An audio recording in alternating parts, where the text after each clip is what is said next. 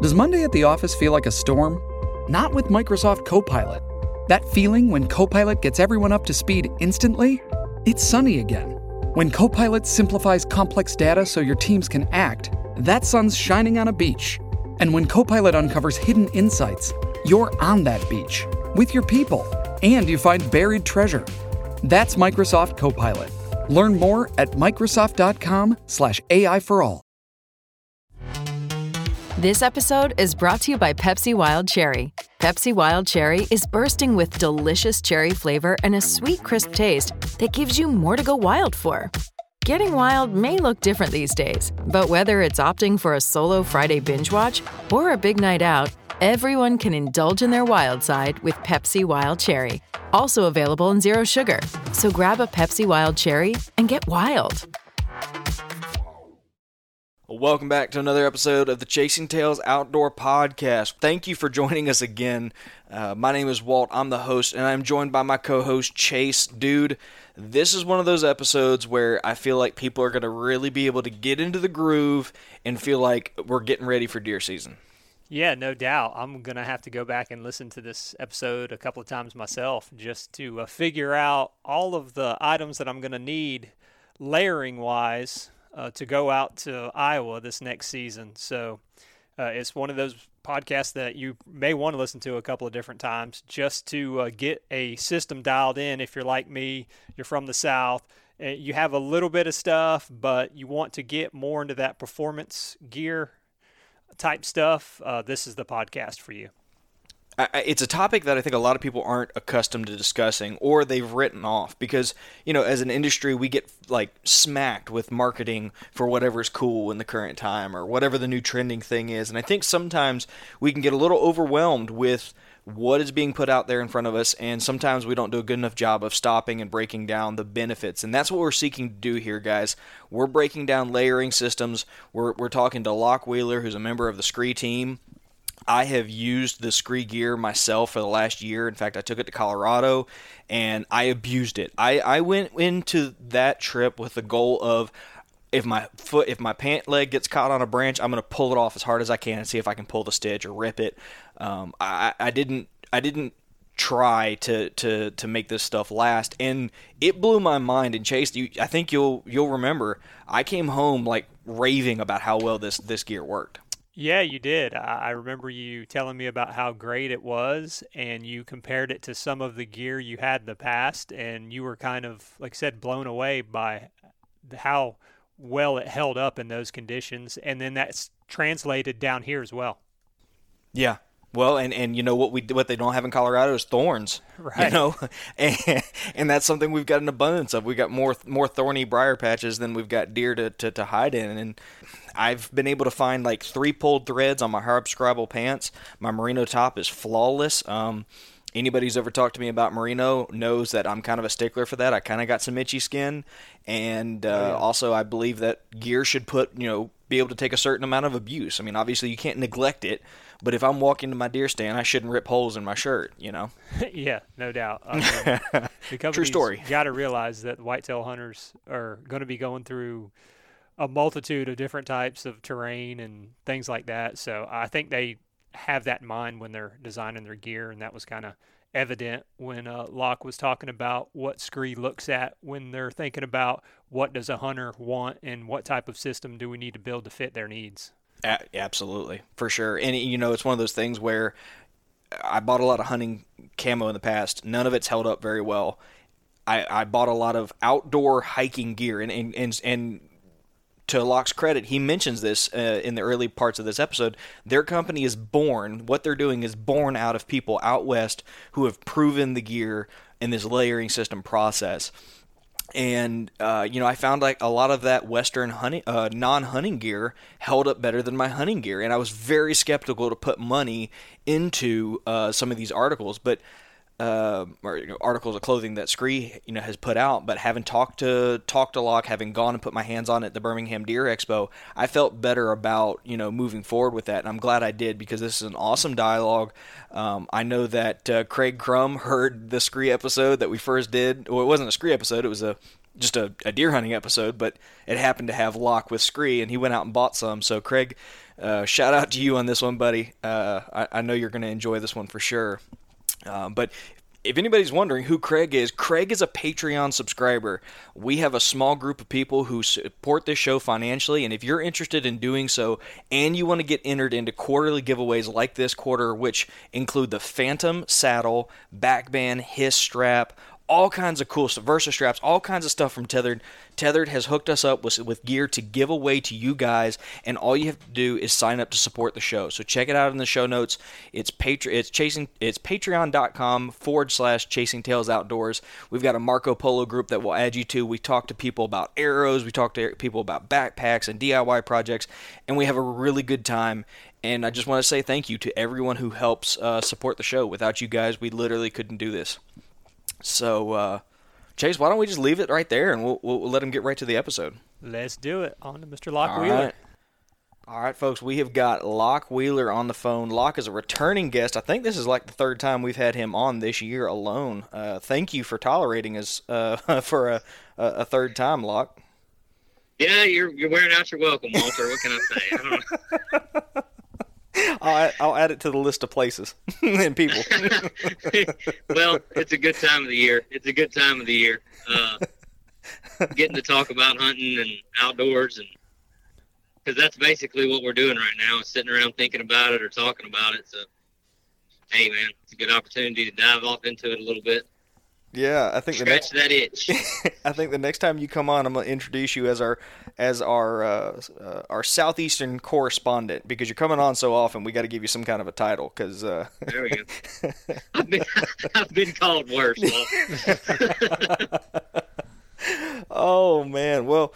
We have we have officially left turkey season, and, and as a result, you are bored out of your uh, mind. I think is what we were kind of discussing beforehand. It's it's the it's the slowest of the slow seasons. There's not even sports for us to look at. It is, and I, yeah, I mean specifically in 2020, we don't even have live TV. Like we don't have college baseball, we don't have Major League Baseball, we don't have NBA for those that follow basketball. We don't have anything. Like it's it's terrible, and I I uh I I'm one that I fish a little bit and I, you know, I grew up fishing a lot. My dad was a big time bass fisherman, and my my grandfather uh, retired on, at, at, a lake house, and so you know, I I grew up fishing a lot, but now I really don't that much. So I'm taking my kids, and I try to go down to the coast and inshore fish, you know, a couple of times throughout the summer. But I'm not a huge fisherman, and uh, so yeah, I'm kind of like little league baseball, as much as that as we can do, and planting some uh, summer food plots and trying. I guess the, I guess you know I guess that kind of brings to the to the surface this this is an opportunity I'm taking advantage of. I'm I'm, I'm telling myself anyway I'm going to be better prepared for October this year because I'm um I'm, I'm getting out there and doing more of this summer prep work than than probably I normally convince myself to do in the heat. Yeah, yeah, for I mean, dude, I would I would follow international ping pong right now if I could just get it on ESPN. I mean, I yeah, I'm I'm struggling, but along the lines of being ready for October. You know, when I first met you was at the Birmingham Deer Expo, um, almost a year ago now at this point. Uh, and one of the things we talked about was layering systems, and that's something that I think we have always said we were going to discuss at some point, and it's something that I have uh, been introduced to recently, and you know specifically technical garments that do things that previous generations of clothes don't do, and that's going to be the the foundation of this podcast. That's what we're going to target with this podcast, and and I'm excited because I have seen a, a different. I'm not trying to you know sound like I'm groundbreaking here, but I personally have seen a different world of what performance outdoor wear can do and I, I, knew that you were plugged in with this. I knew you could speak eloquently to, to what we needed to here. So, um, before we get into describing what people need to do, I think we need to have a discussion. You you actually mentioned this that we need to have a discussion to kind of set the foundation for why technical gear is different than past generations because it's come a long way since cotton. Yeah, and you know, for the people that haven't heard any of any of the episodes that I've done previously. with you guys. I guess my stake in this this thing is I work for a company called Scree, and Scree is a is a company that is a competitor to your uh, companies such as Sitka, First Light, KUIU, and um, you know what that is is layering systems and performance hunting gear, performance apparel, and I think um, to your point, it's becoming a big topic in hunting, and you're starting to see it everywhere. Not only are you seeing companies such as Scree kind of rise up in the market, but you're you're even seeing a lot of your traditional outdoor gear companies are starting to offer some of this stuff. And I think it's important it's an important question that a lot of people have as to what is this stuff? Like why? You know? And um you know, I would say the first thing that, that, that I would say is you step back into this conversation a little bit and you start by saying and just understanding that hunting in general is a very personal thing. It's a personalized thing. I mean, whether it's your gear or it's your your tactics, your methods, um, for how and why and where and when that you hunt. It's it's not really there's not like set paths. There's not right and wrong answers. Right. We all kind of have our own motivations for why we do things. And whether that's about success or failure in terms of harvest or whether that's about just enjoyment of our recreational time outdoors. So when we talk about the, the, the gear thing, there's there is no company that's going to offer one thing that that is a fit. And i don't mean i don't mean physically fit you. I mean a fit to your personal desires of what you want out of your gear in every way for every person. Because you know you meet one guy and they get really cold and that's a big thing. Like i can't enjoy deer hunting because most of the season i'm always freezing. And then you meet the next guy and he's the exact opposite. You know he's the guy that's out there hunting in a pair of pants and a cotton hoodie and it's freezing cold and he's sweating, you know? So, um, there's such a wide spectrum there. And so I think the only way you can take it when you start to try to answer the question of why performance gear and why layering system. So the one thing that I think that has to be dispelled in that conversation to kind of get started is you're not trying to convince people that they'll be a better hunter in terms of the pursuit of game this gear is not going to make you invisible. This gear is not going to make you make better decisions when it comes to how you hunt or execute in the moment. Now, it might help you with your level of comfort and enjoyment and all of that kind of stuff, and that might assist you in executing all these other things. So, you know, unlike many gimmicky things that you see on the hunting market, this you know, performance gear and layering is not something that's like intended to make 150 inch deer get in bow range instead of only 120 inch deer get in bow range, right?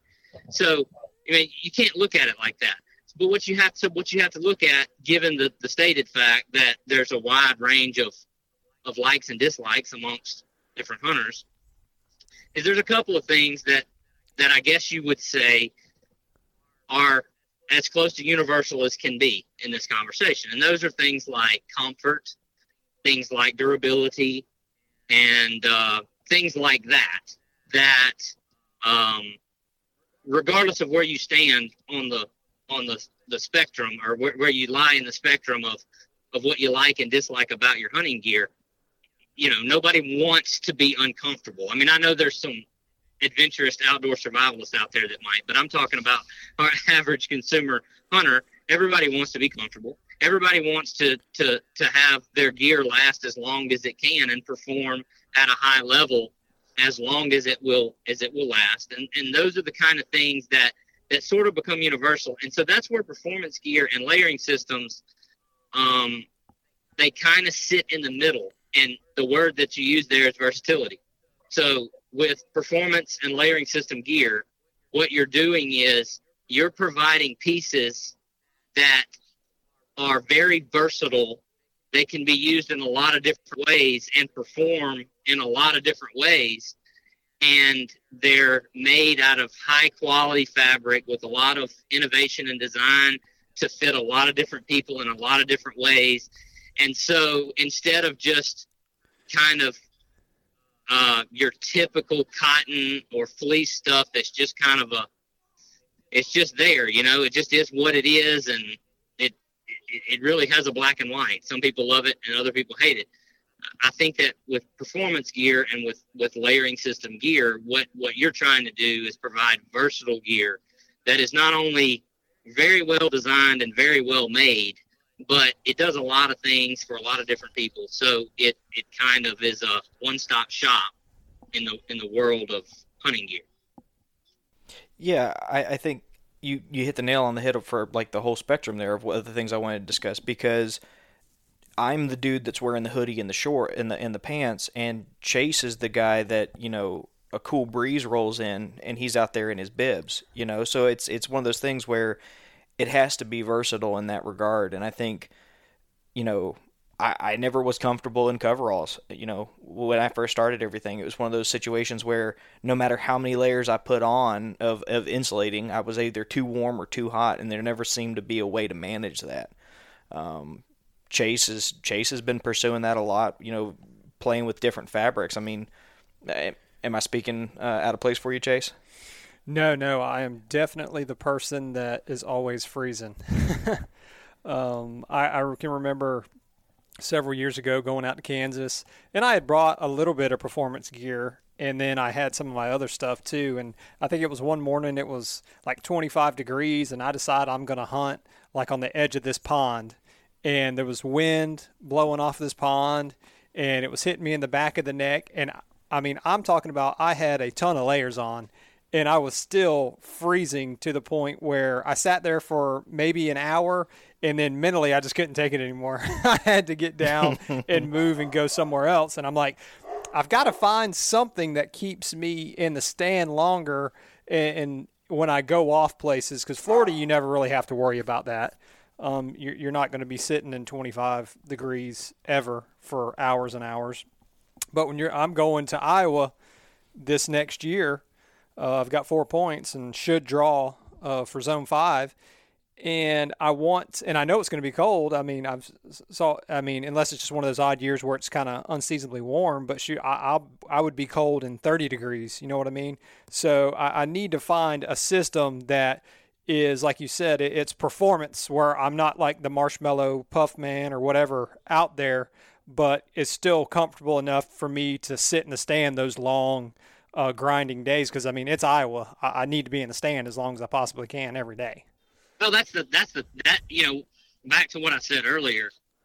It seems like everything up until this point that hits the outdoor market, the outdoor industry or the hunting market, it, there there always seems to be some gimmicky sales pitch tied that is going to it's you know more or less a magic trick against older deer or trophy deer or even numbers of deer you know, it's always about that. Well, I mean, I think we all know once we experience it for a while and we hunt for a while that those kind of things typically um, are are just what they are. They're just sales pitches, you know. But with the performance, that's that's where it it it's not the it's not the fabric. It's the idea that you can sit there and actually put in the hours to be successful. It's still up to you to pick the right stand spot. It's still it's still up to you to execute execute the shot and, and all that kind of stuff. But the difference, and I mean, I, I can attest to this as, as well as any guest you'll have just because of my hunting practices. When you go to Iowa or Kansas or Missouri or any of the, the Midwestern states and try to hunt that rut, you know, I mean, everybody gets lucky sometimes, but if you do it year after year, if you want to statistically be in the right in the right spot, it's hours. You know, it's hours in the stand. And and I know that's kind of applicable to everywhere, but up there it really is because you're typically hunting a funnel or a bottleneck or some small patch of woods after the, the crops have been taken out. And if you sit there long enough and you hunt the wind correctly and you stay in the stand long enough and those deer are up cruising, they're going to walk past you. It's not like, you know, a, a, a, a WMA in the South where there's 5,000 acres of timber and they can kind of go anywhere. And it's, it's kind of throw a dart at which, which, which path they may take any given day following any given doe. Up there, they're, they're going to walk through that, that funnel at some point and you got to be there. You know.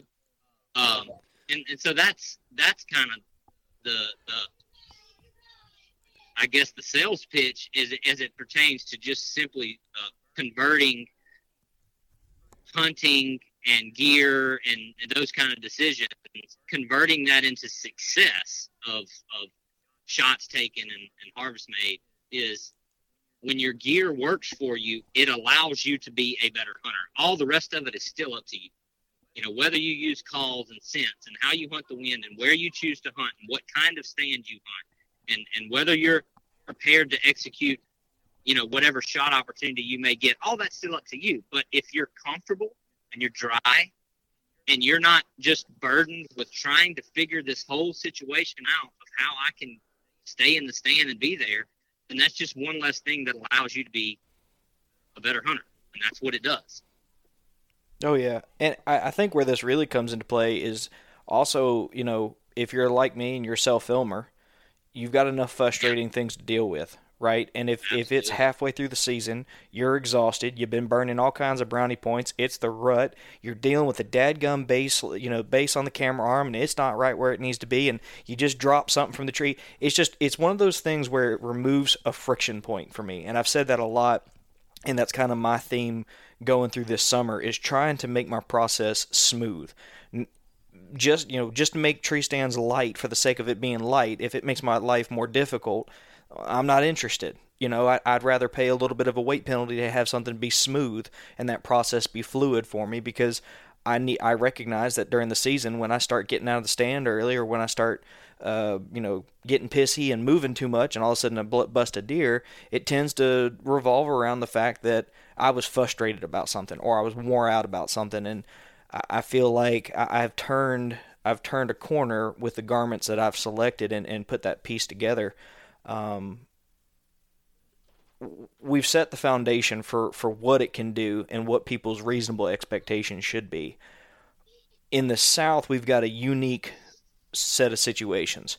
Typically speaking, it's a warmer climate. Typically speaking, it's a more humid climate, especially if you're in Florida, Georgia, southern Alabama, Mississippi, Louisiana. Um, I'm curious for you how do you go about taking the technical garments that are out there and, and, and building a system that would remove some of those friction points for us given that we kind of live in a, in a really weird environment? Yeah. So one of the things i this is just me um, but i've i've seen it translate to a lot of people. One of the things that that has become obvious to me is that we learn that we kind of wear clothes clothing when we're using these kind of garments and stuff a little bit differently than we traditionally have and and so the the the, the number one example of that and, and i guess the only really place to start with this is when we start talking about merino and everybody that's that's read or listened to a podcast or, or dove off into this topic at all has heard about merino wool. You know, it is the kind of the foundation of performance fabrics. Everybody's using it. The higher quality wool, merino wool that you have, the um, you know the better performance rating that you're going to get out of the garment and all that. But what I mean by this changing the your kind of perception of how you of how you dress and what you wear is with more traditional fabrics in the South, you know, we're looking at what's the best way for me to wear clothes that handle the camouflage side of things, they handle the moving through the brush and the woods and everything, but don't burn me up, you know. So it's it's it's always there's no layering to it. It's kind of like if my stuff's too light, it doesn't last. If it's too heavy, it's uncomfortable and I can't wear more than one layer when it's warm because then I'll certainly burn up. But you start to you start to, to break down what the layering system does and the best the, the best example the starting point. I wear a 170 merino base layer top and bottom under everything. And that includes october the 1st and that is, i mean I, I so i'll be i'll i'll i'll be honest with the exception that during late turkey season, if I'm getting out of the truck and I know that I'm walking a long ways, then I might not. I'll just wear something really, really light because you're talking about 85, 90 degrees and you're talking about walking around for two or three hours trying to find a berth, right? That's a little bit different. I can see if you're a guy who's hiking a long ways with a with a saddle or a climbing system, that might apply to you in early, you know, the earlier hunts, early in September, early October. But even like for me, October the first, when it's 85 degrees and it's not cooling off, but maybe 78 at, at dusk, I'm I wear a 170 merino against my skin, and I'll wear a really lightweight outer.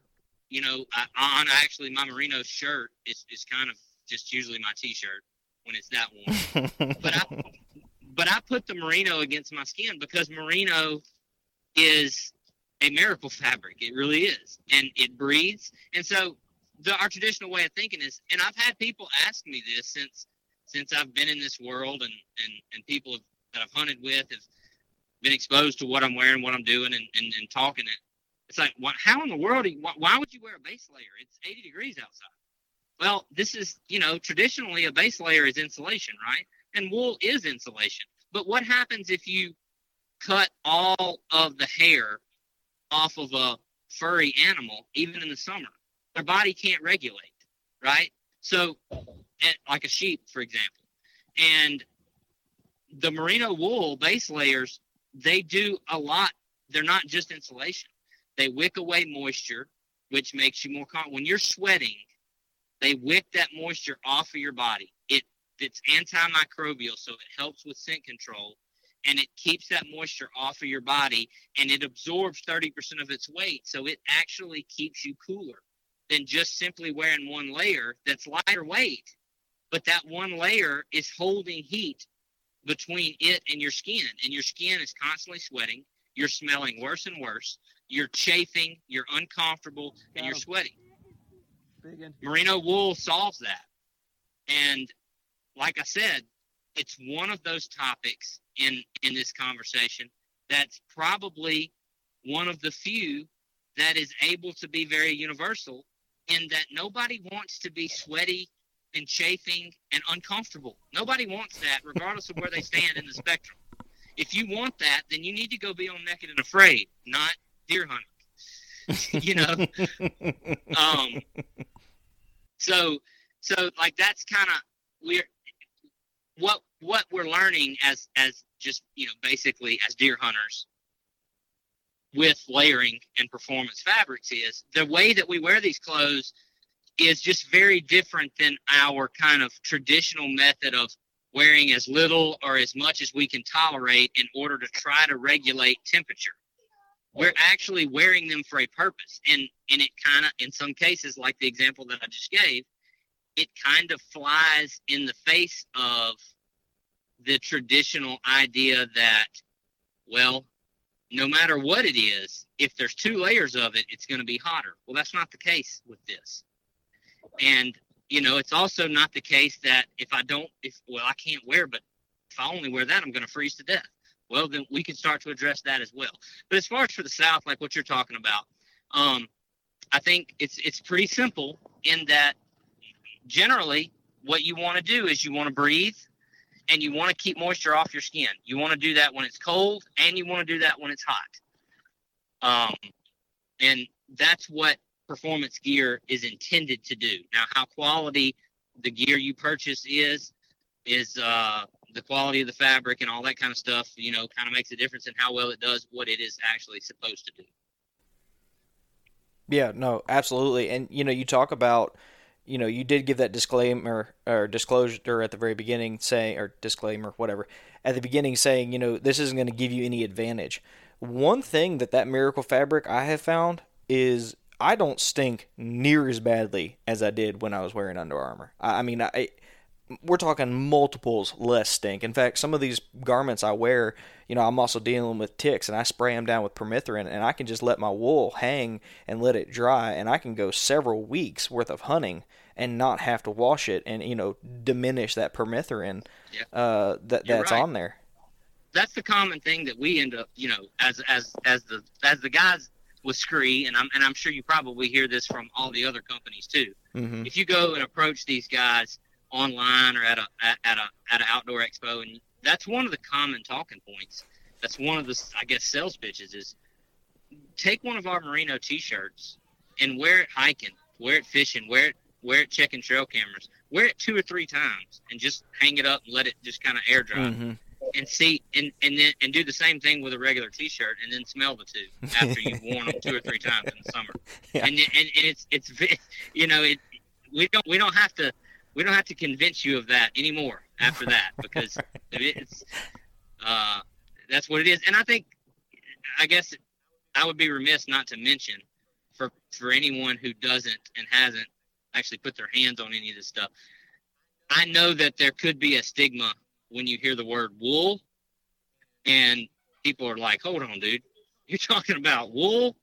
You know, well, when we're talking about merino wool, think about a super soft ring spun cotton t-shirt. That's what it feels like. It's not your it's not your itchy kind of um, stiff fabric like like traditional wool. This is a, a different. This comes from a merino sheep, but it, it is a sheep wool, but it, it's a different wool. It's a it's the softest, most you know, microfiber type of uh, garment that that you can buy. It's not at all like traditional, No. but it is wool. So one of the things I hear when I'm talking to people about base layers um, is that I sweat too much and I get cold, even with, wearing like the thinnest layer. Um, how do how do you address you know the guys who who hunt in the back country of you know Alabama or they have to go a long distance? You know they're trying to wear that real thin layer. Um, what is your suggestion to those people? Well, so there, there's two approaches from the in, inside and then the outside as it as it pertains to layering systems for that specifically. And you also um, take a step back before we we dive into this and consider that all of this stuff really has its roots in the backcountry. So if you compare the guys from way back when, um, all the way through the, the modern successful companies of today, the technology and the design and innovation comes from guys who are hiking up into the mountains and spending all day on the side of a ridge with cold wind blowing in their face and whatnot. So honestly, what they're doing in, in, in a lot of cases is, uh, you know, just simply walking a long ways to your deer stand kind of pales in comparison to what they're doing. So they've kind of got that covered. So the general idea that, oh, well, those guys are backpacking, they don't know what we're, I mean, no, it's, it's very much a comparable thing. Um, but on to the, on to the, the kind of the, uh, you know, your question is, so you, you approach it two ways. Number one, you wear the merino next to your skin. You wear the quality base layers. I mean, I'm going to recommend merino, obviously, but there are other quality hybrid um, multi-blend types of base layers that you'll find as well. But merino's the best. And and what it does is merino is the best fabric that we have found um, in this in this gear industry at wicking moisture. So, you know, as opposed to I feel like I have to wear a base layer next to my skin because I have to have some insulation if I'm going to sit there and hunt all day. But that base layer, I've either got to pack it in, strip down, change clothes or something because that base layer is just going to be a, you know, tacky, moist mess by the time I get there from all of the sweating. Um, this solves that. And so, very, very plainly put, merino is the world's most efficient fabric at wicking and absorbing moisture. And when you wear it next to your skin, it wicks all the moisture off your skin. So if you do sweat, it's doing its job there. Um, and then from the outside, what you're doing from a performance um, perspective is you're offering layers that are lighter weight and easier to pack and still work. You know, because we can all say that a three in one parka or something like that, some some kind of traditional true cold weather jacket, um, even a midway jacket, traditionally is not something that's really easy to find a way to pack in and out. You kind of almost have to wear it or hang it on something, right? Um, what we're doing with performance gear is we're offering you a midweight jacket that is much lighter weight, that's much easier to pack in and out. It breathes better if you do choose to wear it, and if you don't, it just allows you to pack more stuff more efficiently so that you can pack in light and you can wear less layers and still stay warm because you're blocking the wind, you're insulating appropriately in combination with your merino and all that. So that's that's what you're looking at there. Um, and I've said this on to you, maybe on, I don't know, I don't remember if we talked about this specifically on the deer hunting podcast we did, but I've said it on other podcasts and stuff. I have found myself, and and this is I live in Louisiana. I'm from Mississippi. I hunt both states, and I travel and hunt a lot. I have found that what we deal with in the South is actually the most applicable environment and style of hunting for what layering does as anywhere in the country outside of I guess the backpacking world where this stuff was designed because we have humidity that is very different. We have drastic change in temperatures. Um, and a lot of times our access points and our uh, the way we enter and exit and stuff like that, we move a lot and we deal with a lot more range and we deal with a lot more humidity. And I think that your question about the guy who's hunting in Alabama that's that's you know it's 75 degrees when he leaves the porch at 1 p.m. and it's 40 degrees at dark and it's not only 40 degrees but it's humid Right. you know it's a humid 40 degrees uh, i think the layering actually works a lot better. It's you know i've hunted in the midwest a lot in the midwest and and other places like that where yes they have some very challenging um, weather. It can get really cold. It can be really windy and all that. But you know i can have a farmer drop me off and i can walk just right down the edge of a fence row maybe a long ways but right down the edge of a fence row. And you know I kind of get into where I'm going. Um, the weather is while it changes, it, it, it kind of sits longer, uh, and you don't have as much of the humid, uh, wet air that we have. And and I, I, like I said, I just the way this stuff works. There's just I know exactly what you're asking because I grew up doing it, and you know in Mississippi when you got wet, humid air and you got those days where it's summertime from 11 a.m. to 2 p.m. and it's fall from 2 p.m. to 4 p.m. and then it's dadgum winter from 4 to 6. Yep. You know, uh, there's just, you know, there's not a lot you can do, and it sucks to to be packing in some kind of heavy fleece jacket and trying to figure out how you're gonna wear these these uh, base layers that you really need to have for the sit, but they're almost impossible for the walk, et cetera, et cetera. So, um, you know, I, I, like I said, I think that the trick is we're trying to be very versatile and offer things that make a lot of sense. That, you know, I'm not going to sit here and tell you that every piece that we sell or every piece that you find in the layering system is going to be just what you want. But most every piece you find is going to have a lot of uses outside of um, what traditional stuff is just kind of is what it is. Transitioning from that next to skin layer, you've got a couple options for your insulative middle layer. Um, you can put another layer of wool on, which is one of my personal favorites because it's not very bulky. Um, I tend to move up to like a 250 gr- uh, gram, uh, like hoodie style deal. Um, puffy jackets are also an option. How do you go about making that decision, and what would you recommend for people? Um, so this is so for Scree. What Scree what we do is we have a 170. Our, our next to skin lightweight merino is 170 gram, and um, our midweight is 300 gram, and our merino is 100% on the lightweight and 95% on the uh, midweight, and 5% spandex in that 95 superfine. And we also offer a polyester blend style of base layer in the mid and in um, and in the lightweight. So I'm with you. I like to wear the merino every time I can, but I will say one thing: merino doesn't really do anything for direct contact on wind. It's it breathes. It breathes.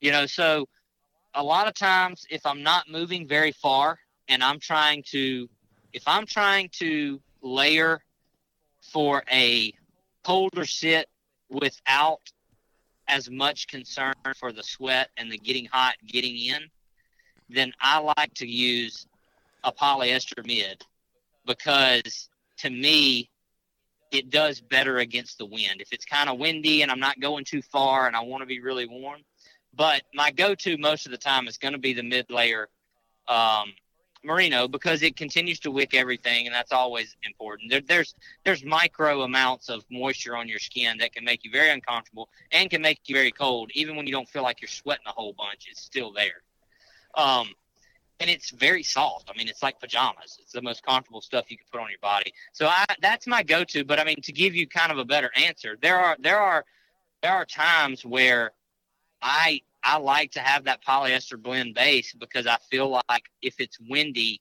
it's a better mid layer against wind. And wind is kind of that other thing that, you know, I mean, I, I think everybody that's hunted very much knows the wind is the make or break in almost every situation. You know, the wind can, you know, you can sit. I, I'll give you an example. Last year, I'm hunting in northeast Kansas, and uh, me and a friend of mine we were filming each other, and you can see that episode actually on Scree's YouTube.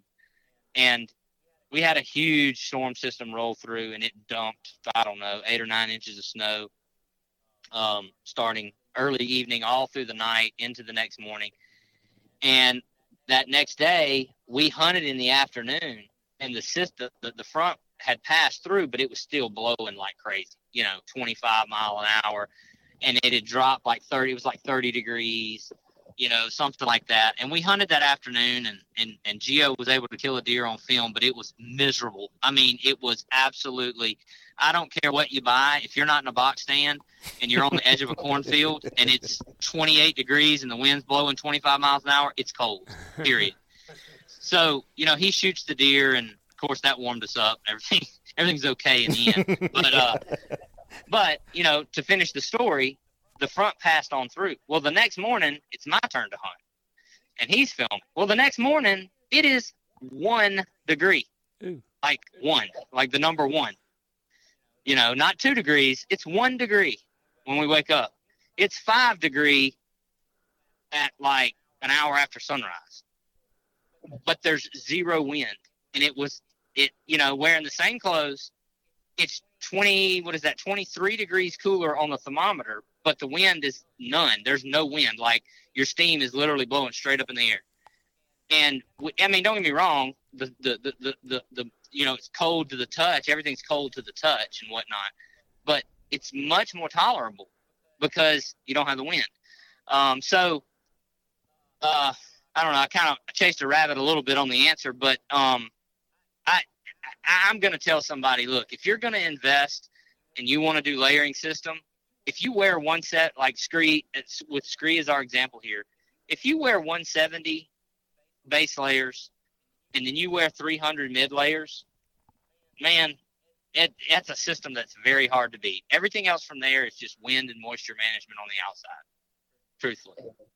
You know, I mean, that's a, you can wear that in a huge, huge wide range of of temperatures as far as your mid layers. Now, you mentioned the puffy jacket, and so and that kind of that kind of borders on, on on an outer yeah. as well, uh, you know. So there's two different ways that the puffy material is done, and we do it at Goose Down.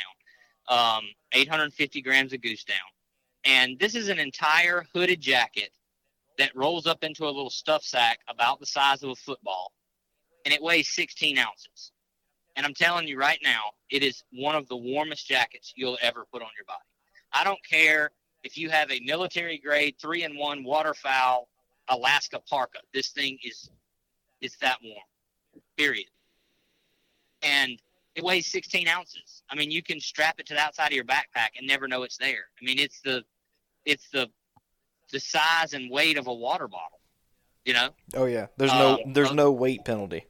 Now, I will say this. A lot of people wear that jacket, and I've done this when it's really cold, and it's just amazing. A lot of people will wear that jacket underneath a like mid-weight shell style jacket so that they get all of the insulation of that that puffy down and you know they get all that and then they have the outer shell protection from the elements wind further wind and all that kind of stuff. As a whitetail hunter in the south i'm just going to just break it down as simply as i can. If you take that jacket and you roll it up in this little stuff sack and throw it in your pack that's basically all you need period. Like you can wear you can get you a mid and a lightweight base layer a decent pair of pants a nice hoodie you know a nice midweight kind of top and you throw that jacket and you're not you're just not going to be with the exception of rain there's just not going to be much else that happens that you can't slip that jacket on and finish your hunt. I mean it's just it's just it's it's that good. And so you know you're packing in a 16 ounce football you know that doubles as a pillow if you want to take a nap. Yeah, it it it's it's really the puffy jacket component of things was really a oh man, I got to come up with a different phrase than game changer, but it really was for me because dude, on cold or potentially cold evenings where a front's moving through or you think you might need it in the morning, uh, winds moving in, dude, it, after like December 1st, that thing just stays in my bag. I don't even take it out because it's not taking up any space. I don't know why I, you know, I wouldn't just have it in there because there was one day that it rained a little bit on my way to the stand and I was freezing my butt off. My pants were fairly dry because the uh, the Hardscrabble just you know kind of sheds that that water, but I had gotten wet and I took my my base layer off, hung it in the tree next to me, and I just put that puffy on. and it was, yeah. it, it, don't get me wrong, I probably could have used a little more in there, but to dry off. But dude, I feel like it, it, it did the job. It, I think it feel like it saved that hunt. You know. Yeah. So yeah, I agree with you, and I will say that the puffy jacket was designed by Scree and the owners at Scree as a very extreme cold. Like it, the idea behind it was what is something that can be like if we hike up on a on a mountain, you know, in the back country, and we need to put something underneath our shell jacket that is an extreme protector against cold weather.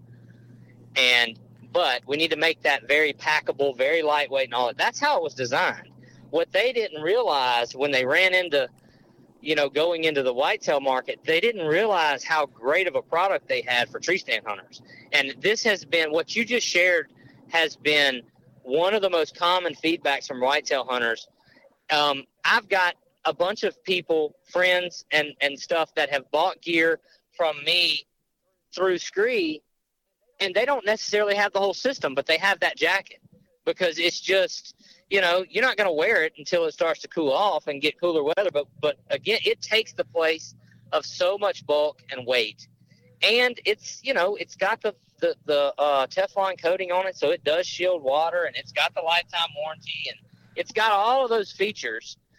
But it's just it's just an amazing uh, it's just an amazing piece, and I, I really think it's probably it, it really is probably one of, if not the most widely recommended, or I guess let's let's put it this way, the best vote getter from what I've seen since Scree has gotten into the whitetail into the whitetail world. Um, for if you had to buy one piece, which one would you get? Which one is, I guess, most useful? I don't know.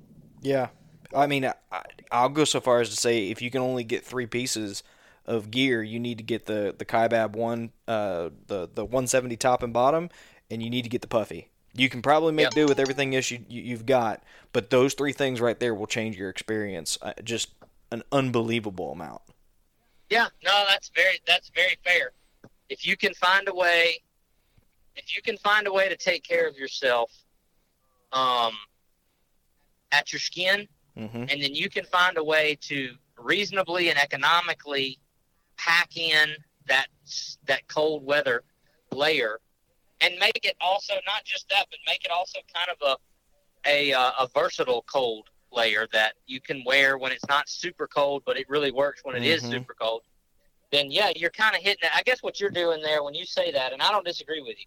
When you say that, what you're doing is you're book ending, you're bookending the whole exactly. Thing. and that's yeah, that's a that's a good take. I mean, I I would have to agree. Yeah, for sure. Chase, I, I know that you are, are squirming to dive into the, the Midwestern aspect of this, so why don't you take that away? Yeah, I mean, I have always kind of been wanting to build a system to go out to the Midwest because I'm pretty much I'm going to take a trip every year out there and looking to maybe build a system to go out there. So, Locke, what what type of system would you recommend that I build for a southerner that is cold natured to go out to the Midwest and have an enjoyable time? Well, the salesperson in me tells you, Chase, that you need to go buy our ultimate bundle. That is one of every piece we have, and then you will not be without, no matter what conditions. Buy it all. the ultimate, the ultimate bundle is everything you need. You could not possibly be missing anything. right. Um, and I do. I mean, I, you know, I, I do. that, that that is my my hope.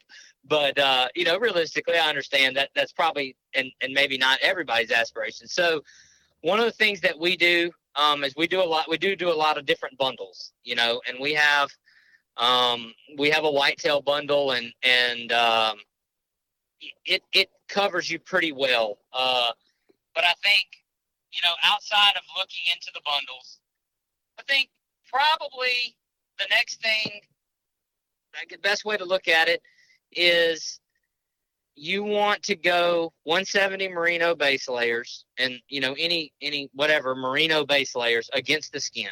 And and and something lightweight because merino does a whole lot and you can do a whole lot of things with your mid layers from any anything that you choose to use whether it's a another piece of the scree system or some other um, brand of, of clothing that you have. So to Walter's point, start off the lightweight next to skin, get a very high quality merino um, top and bottom. And then, um, you know, beyond that, I think a our Hardscrabble is kind of our shell, and it's it's another one of those pieces that traditionally a lot of people look at it based off of their traditional um, hunting gear, and they think, well, this is not very this is not very uh, heavy, right? Like this is what is this going to do if it gets cold? Well, it's a shell, and so it blocks wind, it blocks moisture, and it and it it allows your merino to do a lot of insulation. So it's kind of one of those things where it's tricky. It's lighter weight than what you would traditionally wear as a warmer outer layer. But the whole point here is we're not trying to bulk up on the outside. We're trying to insulate from the inside. So we have a quality outer layer that allows less bulky, higher performing um, base layers to do their job. So, you know, you're looking at a, a, a top and bottom, and, and for Scree, that's our Hardscrabble series. I personally am a huge fan of the vest. Um, one of the things that I really hope that Scree will do in the very near future is is we have a Hardscrabble vest, and I hope that we come out with um, some sort of maybe maybe the puffy or some sort of fleece style um, heavier insulating vest because I think it's very important when you're sitting in a tree stand. Not only does that vest keep a lot of things like your harness up underneath, but keeping your core warm is very important. So I think the vest is an important piece. And then, you know, the next thing I would do from there is get the puffy jacket. If you can get the 170 merino with the Hardscrabble top and bottom, the Hardscrabble vest, and that puffy jacket. I'm going going to encourage you to go ahead and get the mid layer merino for that mid layer, but you could wear any mid layer um, with that right there. And you know, with the exception of just unseasonably brutal cold, that's going to be a system that carries you from the south all the way into, you know, at least the middle of November type of temperatures that you typically get in the Midwest without a lot of problem. And it's going to do a whole lot for rain, believe it or not. You know, um, when it comes to performance gear, the uh, the DWR Teflon coating that you get on all performance gear is very, very, very durable in the rain. Like it's not rain gear. We, you know, none of these companies can market it as waterproof, but it is very, very good in the rain. I have sat in what most people, and including myself, you know, I'm on the verge of if it gets any worse, I'm going to have to either get rain gear, get out and leave, you know, and and actually killed deer and came out and and with nothing but our, you know, with your shell jacket and pants. So that uh, shell jacket and pants do do great, and you know they uh they they still they have the uh, the hip the hip uh, zippers, the pit zips for breathability. They do good when the temperature warms up. It's just a very versatile system. So uh, you know, if you're if you're kind of wanting to see some of this a little bit more laid out, you look at the whitetail bundle at screegear.com. It's kind of it's got everything but the, the but the puffy jacket, and um, I, that's kind of always my go-to with people is say, hey, go look at the whitetail bundle, and if you if you want to add one more piece, add the puffy jacket, and you're you know, with the exception of serious rain gear, you're pretty much covered right there. And, and I'm gonna make this real easy for everybody listening. I'm gonna put the link for both of those in the show notes. So if you're listening to this and you're like, I want to be like Chase and build myself an, an awesome Midwest and Southern whitetail uh, setup, I'm gonna put all the links in the show notes. So if you're listening to this on your phone, just scroll through and you can you, you'll go right there. Make it super easy. Yeah, and yeah, man, that that would be great. And I I encourage people to uh, to uh, go out there and take a look at that and, and reach out. You know, with Scree or myself uh, or anybody that you run into that, that works for us, and, and I'm sure other companies as well. I mean, we're all, you know, we're all hunters, uh, and and everybody's up for talking shop. You know what I mean? Oh yeah. Like, so just reach out if you got a question. I mean, there, there's very few of us that are uh, adverse to talking about deer hunting and trying to share a, a, little bit of something to answer a question to help somebody out. Yeah, absolutely. Chase, did you have any other questions? Uh, does Scree sell gloves or socks, Locke? Okay, so I'm glad you asked that. Um, and for everybody listening, that was not prepared. That was not a prepared segue on my behalf. Chase just accidentally just showed off why he's such a good co-host for this podcast. so, so Scree is actually Scree has a, a, a, glove right now that's really more of a. It's the kind of glove you would wear if you were backpacking up in the mountains while you're on the move. Um, it's not one that's that's really uh, all that great for tree stand sitting, but they're but we are coming out this summer with a more of a liner style uh, merino glove, a merino sock, a merino boxer, and also a lightweight jacket that would be kind of like in between lightweight and midweight, and just kind of like a three quarter zip pullover jacket. That'll be a you know a breathable, a great kind of I don't you know it's kind of a hybrid piece. It's uh, probably uh, not really a mid layer, but a great if you don't really want to have to wear a mid or a heavier jacket, you just but you want something over the top of those mid layers, something like that, and great for just an over piece in in warmer weather. So that's some of the new stuff that's coming out. To answer your question, we will have a merino glove, merino sock, and a merino boxer, and um, that all that's some of the new stuff that's coming out this summer. And um, you know, Scree is one of those companies that's kind of new to the market. So if you start following along, you know, our goal is to outfit the hunter with a complete system. Like, you know, uh, I joked about the ultimate bundle, but you know, the idea is to offer you something that goes with everything else, so that you, you know, there's never a situation that you'll legitimately find yourself in hunting that you won't have something to address it with. And so we'll be coming out with new stuff, you know, year after year. Yeah, no, that's awesome. I've I've been following you guys for quite some time, and I've watched that evolution of stuff. You know, from the dropping the the Nebo. I think it's called Nebo rain gear, right?